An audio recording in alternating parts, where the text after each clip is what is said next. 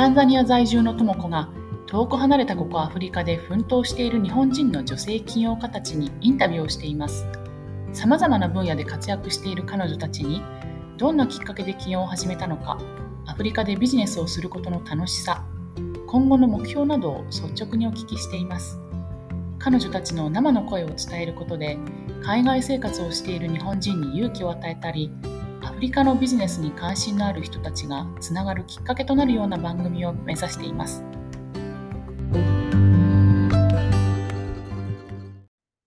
今日はウガンダで子どもたちの学習支援をしている馬車明美さんがゲストです。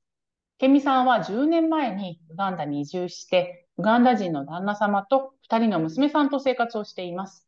どうしてウガンダで学習支援をしているのか、子供たちと毎日どういった生活をしているのかなどお聞きしたいと思います。明美さん、今日はよろしくお願いします。よろしくお願いします。早速、あの、明美さん、どういうお仕事をしているのか教えてください。はい。えっ、ー、と、現在、私はですね、日本会社 DFC という会社で勤務をしているんですけども、あの、弊社でですね、行っている事業といたしましては、あのウェブサイトの制作のサポートですとか、あと、ウェブでのですね、集客のための SEO 対策事業なんかを行っているんですけども、まあ、その他にもですね、弊社で大きな事業の一つとなっているのが、学習プリント .com という、どなたでも無料で学習プリントをダウンロードしていただける。えっと、じゃあ、ケミさん、その、今のようにウガンダで学習、子どもたちの学習支援を始めることになったきっかけを教えてください。はい。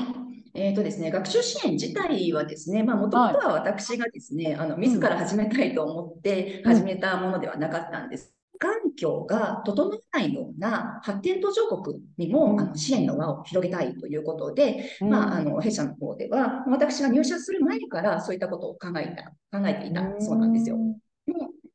い。で、そこでですね、まあ、たまたま私が、まあ、こちらの株式会社 DFC の方に、まあ、入社をさせていただきまして、うん、まあ、それでですね、あの、まあ、たまたまウガンダに住んでいるということもありましたので、はいまあ、弊社代表はですね、まあ、ずっとそうやって発展途上国支援を、まあ、したいということをですね、まあ、その弊社代表の熱い思いを私がですね、受け継がせていただきまして、それで、あの、学習、ウガンダ学習支援の方をですね、始めるきっかけになりました。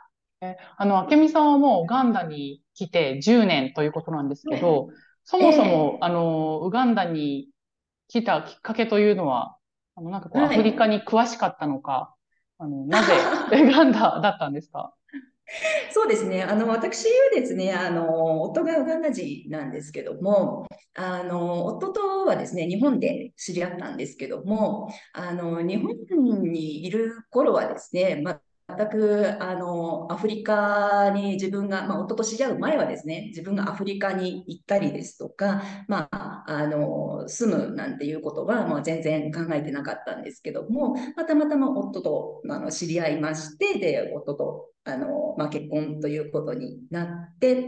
で、まあ、あの結婚したんですけども、ただ当初はですね、結婚してもすぐにあのウガンダに来るっていうのは全然もう想定はしていなかったので、というのも、やっぱりちょっと発展途上国に自分が行くっていうような状況だと、あまりなんか豊かな生活をするようなイメージっていうのが私の中ではなかったんですよね。なので、まあ、ある程度ですね、ちょっとあの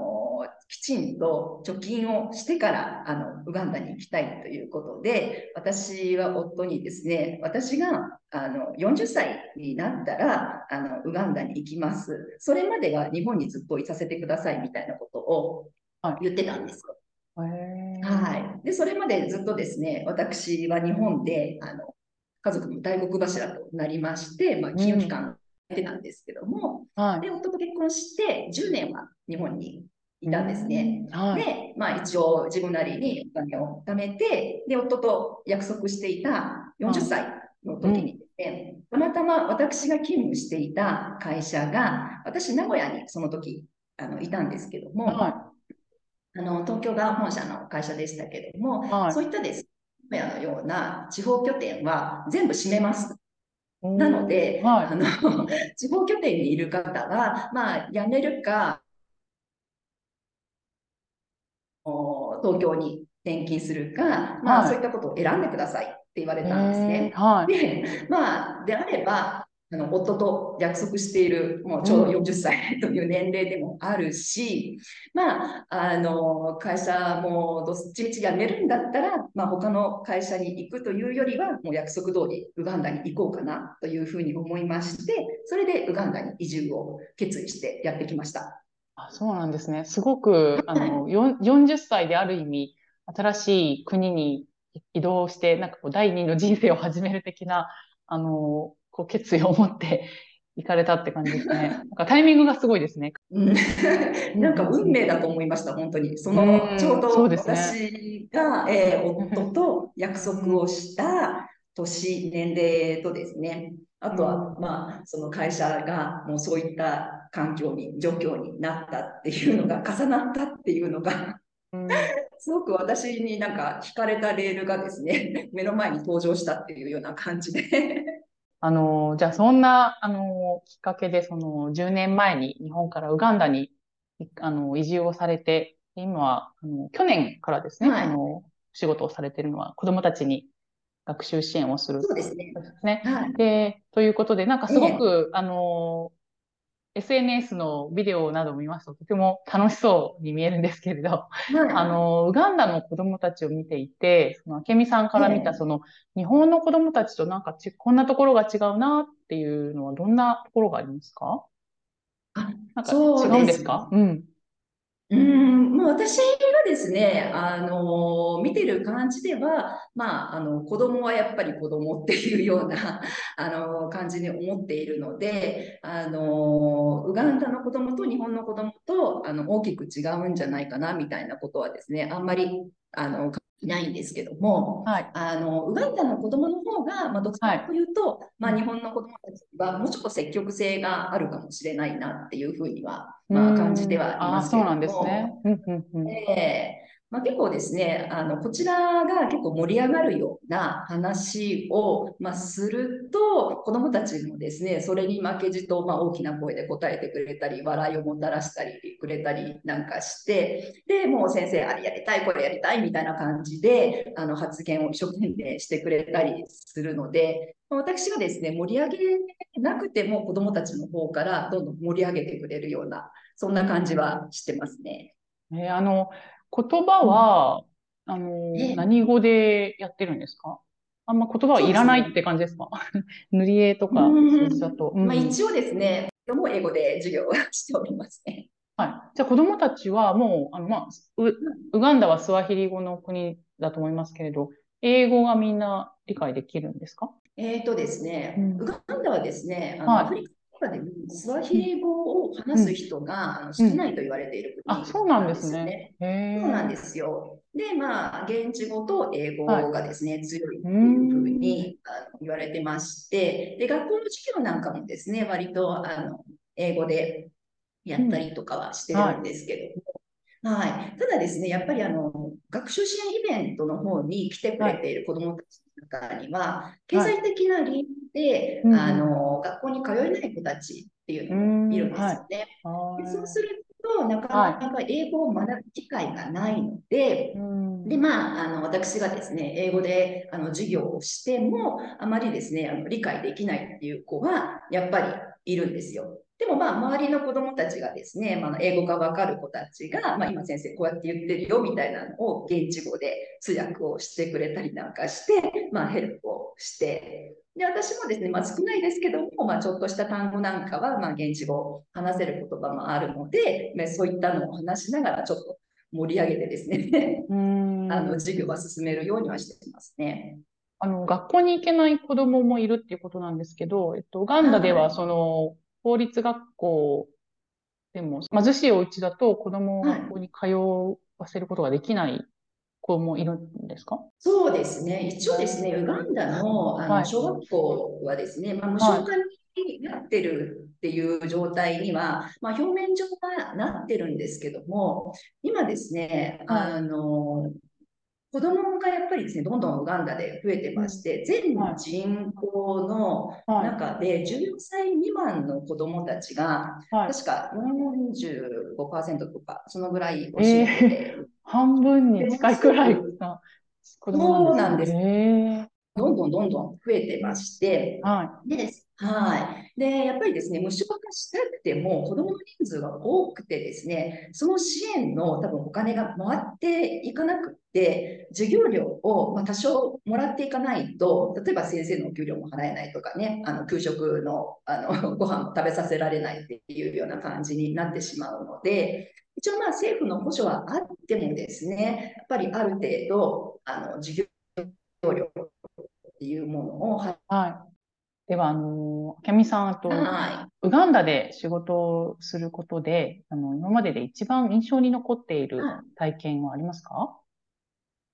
そうですね。あの、まあ、今お話しさせていただいたような感じで、まあ、学習支援イベントではですね、はい、あの学校にっていない子どもたちにもですね、参加をしてもらっているんですけども、あのそういった子どもたちの家に、まあ、例えばあの今度いついつ学習支援イベントやるんで来てくださいねっていうような感じで、うん、あの案内をしてしに行きますと、まあ、あのお父さんとかお母さんたちがですねこういった学びの機会を与えてくれて本当にありがとうみたいなこういう言葉なんかをね、あのいただいたりなんかするので、まあ、イベントやってよかったなっていうのは、まあ、そういった言葉をもらえると、ああ、よかった、嬉しいなっていうふうには思ったりするんですけども、あとそれからもう一つなんですけども、はい、まあ、通常この学習支援イベントっていうのは、あの大勢の子どもたちにま来てもらって、まあ、塗り絵をしたりっていうことをね、しているんですけども、あのそれとは別でですね、あの一度だけに通っていない子どもたちにあの個別に算数の授業を3日間だけしたこともあるんですね。はい、で、例えばあの学校に通っていなくても、まあ、あの友達との遊びの中で数を数えるっていうことは、まあ、結構覚えたりするんですよ。であのだけども一方で数字を読んだり書いたりっていうのは結構難しかったりするんですよね。であの書けない読めないでそしてあの計算のやり方もわからないみたいなことがあると、あのともこさん、あの将来いざ子どもたちが仕事を始めようと思った時に、お金の計算とかもできなくて困るんじゃないかなっていうふうに思いませんか、ね、大切ですよね、そこは。うんうん、はい。そうですよね。やっぱりね、お金ってやっぱ重要なそうですね、生きていく。ので、それがね、全然計算できね、わからないっていうと、そうですね。まあ、苦労すると思うので、はい、でできれば、まあ、そういったことを避けられるようにできたらに思って、で、まあ、その個別の授業の時にですね、まあ、学校に通っていない子どもたちに、まあ、数字の読み書きですとか、はい、まあ、初歩的なですね、さあの足し算なんか、その時に教えたりしたんですけども、まあ、その時はですね、最後はあの数字の読み書きを、まあ、一応なんとなく覚えて、で、まあ一応足し算のやり方も、まあなんとかちょっとやり方ぐらいはわかるかなっていうようなところで、一応まあ終わったんですけども、で、その授業をですね、受けて、で、まあ数ヶ月した後に、まあ、その間、一応その数ヶ月の間は学習支援イベントはずっと継続的にはやってるけども、まあ個別の授業をやっていないというような状態だったんですね。で、ある時、まあ、数ヶ月学習支援イベントだけをやった時にですね、はい、その終わった時に、その個別の授業を受けてくれた、まあ、うん、子からですね、あの、先生、あの、足し算のプリントちょっと僕にちょうだいよって言われた時があったんですよ。はい。うん、で、全然学校にも行ってないし、うん、あのその間、足し算なんかも教えてない、まあ、数字の学習も、まあ、私の方から全然教えてないっていう状態なのにもかかわらず、はい、自ら足し算のプリントちょうだいって言ってくれて、で、まあ、私すごいなと思ったんですよ。足し算はこの子やりたいんだ。すごいな。で、ね、でも、ちょっとできるかな、大丈夫かなっていう不安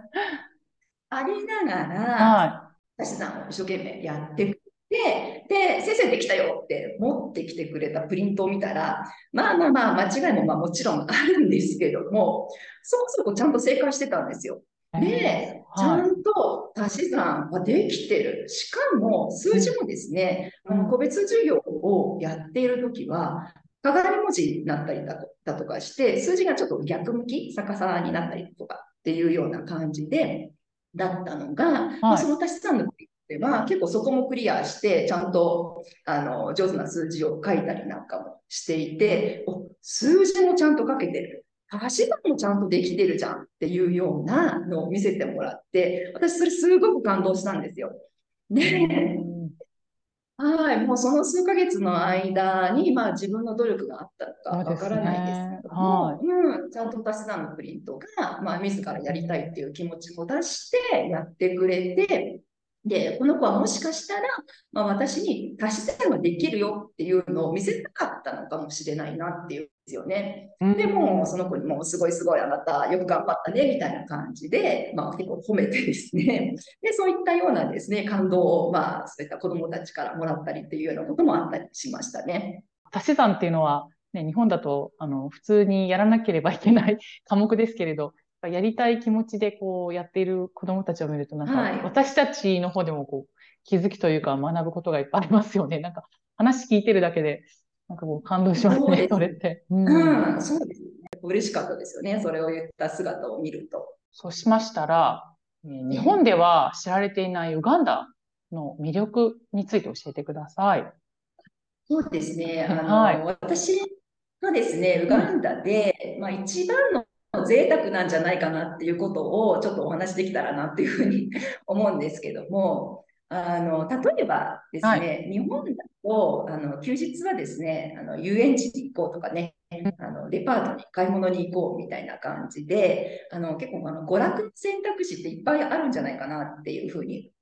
思うんですけど、はいうんうんまあ、関東にもですね一番遊園地もあったりですとか、まあ、ショッピングモールでね、買い物するっていうようなことも、まあ、娯楽の一つにはなるかもしれないんですけども、まあ、娯楽を楽しむっていうような位置づけにはなってないんじゃないかなっていうふうには、ちょっと感じたりしてるんですね。はい。で、あの、そんな中でですね、じゃあ、あの、ウガンダ人の人たちは、じゃあ休日何をするかというとですね、はい、やっぱりですね、一番のあの楽しみっていうのが、これあのタンザニアにもあの面している、で、ウガンダにも面している、あのアフリカ最大のビクトリア湖ですね。そこに行く、ね。で、そでで30センチぐらいあるようなティラピアのですね、フライを食べたりですとか、い。いですね。まあ、私はですね、アルコールとか、うん、飲めないんですけども、はい、まあ、そういったアルコールを飲める方は、ね、当にお魚食べながらアルコールをね、飲んだりとかっていう風にしながら、まあ、ビクトリア湖の湖畔でですね、まあ、そういった、あの、飲食をしながら、ゆったりとした時間を過ごすっていうのが、まあ、ウガンダではですね、私はもう一番贅沢な時間の使い方なんじゃないかなっていうふうに 思ってるんですよ。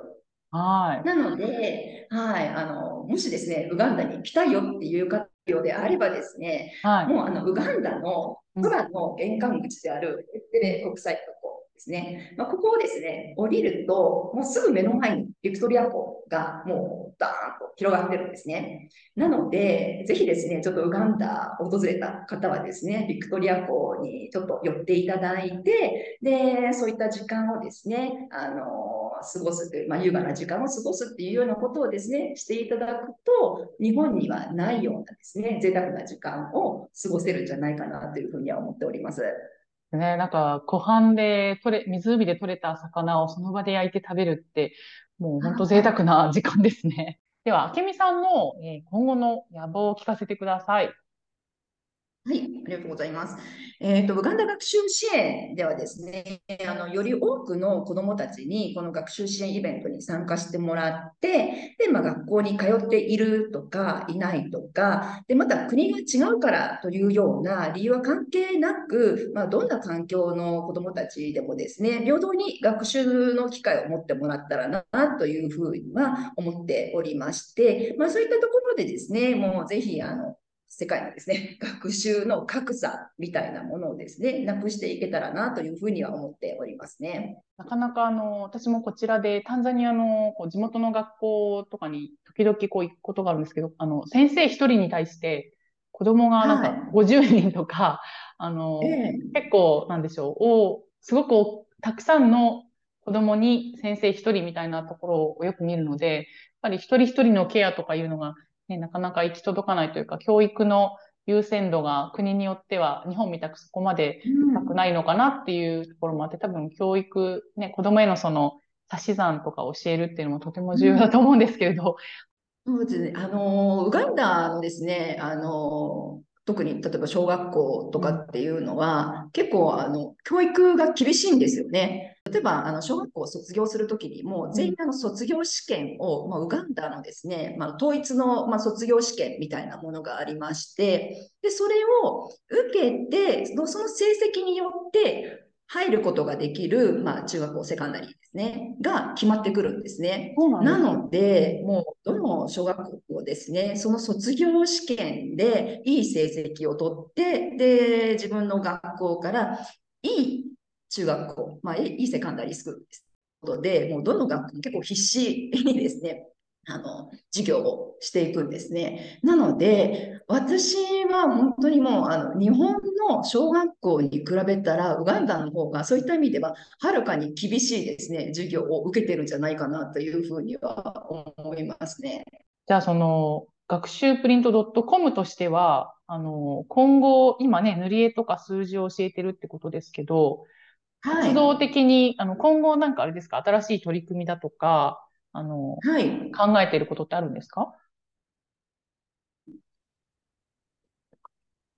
そうですね。一応現在ですね、あの、学習プリント .com では、あの、タブレット上で学習ができるアプリというのを開発をしておりまして、はい。で、一応それがですね、今年の夏ぐらいには、まあ、リリースできるんじゃないかなということで、まあ、現在作業を進めているんですけども、まあ、こういったですね、あの、タブレット上で、まあ、学習ができるようになれば、あの、プリンターがなくてもですね、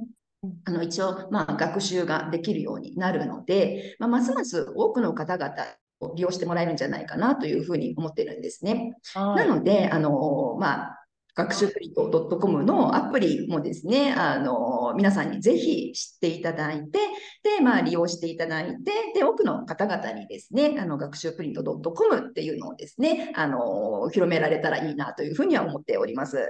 はい、ありがとうございます。あのね、ウガンダの子供たちに、この日本の学習プリント .com の教材を使って教えるっていうところがすごくユニークだなと思ってるんです、思ったんですけど、塗り絵と数字以外のものももっと活用できるようにあのなっていくといいですね。そうですね。あの、いろいろと、あの、今、英語のプリントも作ったりとかはしてるんですけども、ね、は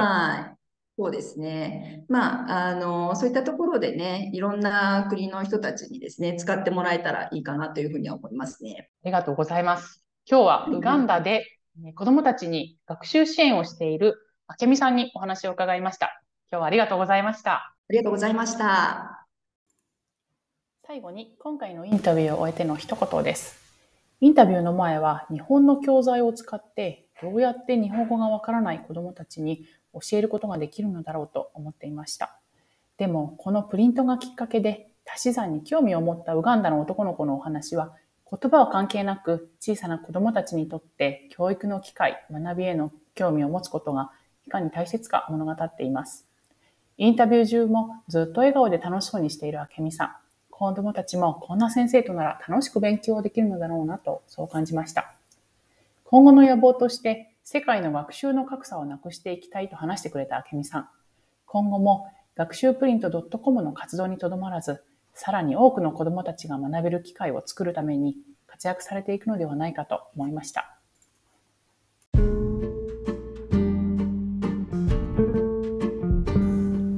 今回も番組をお聞きいただきありがとうございました。インタビューをさせていただいた方の詳細は、ショーノートにありますので、ぜひご覧ください。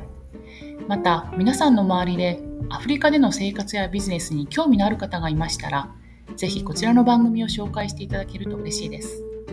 それではまた、アサンテ